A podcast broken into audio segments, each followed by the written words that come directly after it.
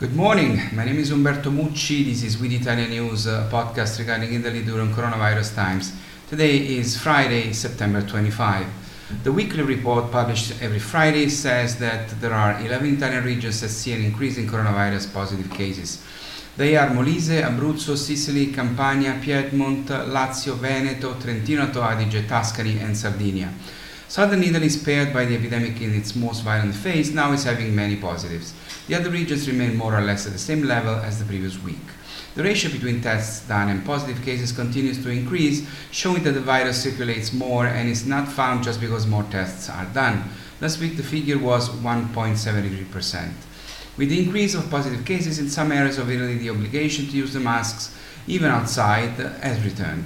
For the moment, it's happening in the whole Campania region, Genoa in Liguria, Foggia in Apulia, and Latina in Lazio.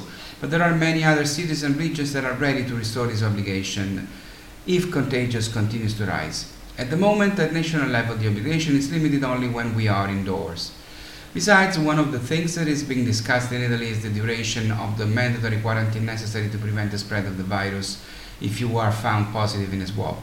The scientific community does not have an unanimous opinion on this. Some would like to reduce it to four, seven days, as it is in France, Spain, Slovenia, and Belgium. Today in Italy, it is 14 days, as indicated by the WHO.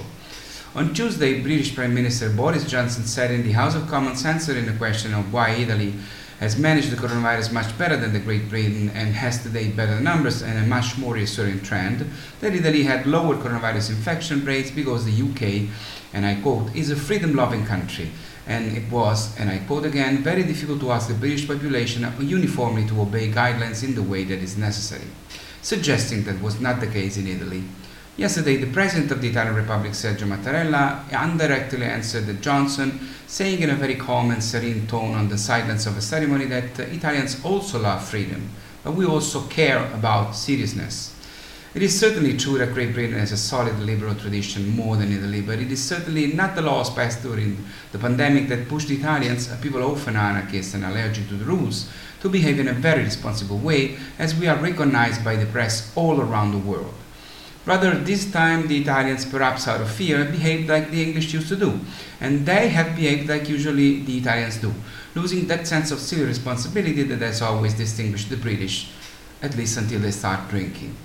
In conclusion, maybe someone should remind uh, Prime Minister Johnson that in the English hospital where he was hospitalized in April, in desperate conditions after getting coronavirus because he acted in public as if the virus did not exist, the doctor who saved his life is Luigi Camporota, born in Catanzaro, Calabria, Italy. Well, after this blow of patriotic pride, let's not think that all of Italy is perfect, it's not.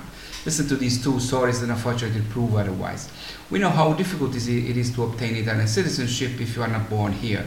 Many of you Italian Americans spend a lot of money, time, and effort to get the passport of, uh, the passport of a country. These days in Italy, this topic is in the media because there is a scandal about an Uruguayan soccer player, Luis Suarez, who is married to an Italian woman and has allegedly passed the Italian language exam necessary to have the Italian citizenship.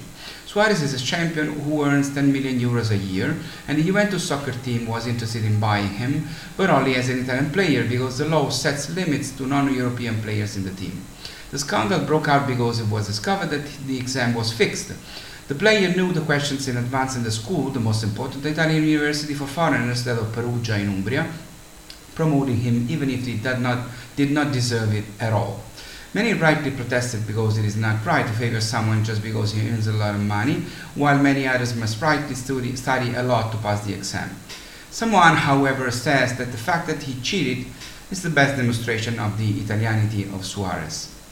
I wish I could say that this very sneaky sarcasm is completely wrong, but I'm not 100% sure. Are you? During the last elections, an incredible fact happened, uh, which is worth to be told to try to keep a joking tone after months talking about heavy topics. Now, in Carbone, in the province of Potenza in Basilicata, Vincenzo Scavello, a Sicilian whom no one has ever seen in the town, was elected mayor. How is this possible? What happened is that the list of natives that was supposed to actually run was presented late and then was not admitted.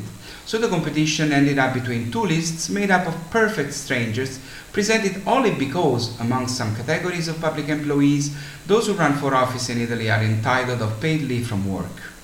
In Carbone, there are more voters than inhabitants because of the many people listed in the register of Italians abroad who live outside Italy but keep their residence in Carbone.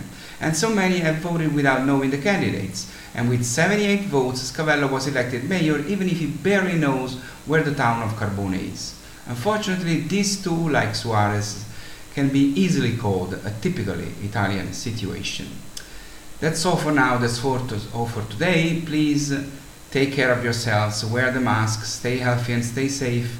My name is Umberto Mucci. This was With Italian News. I'll see you on Monday. Ciao from Rome and happy weekend.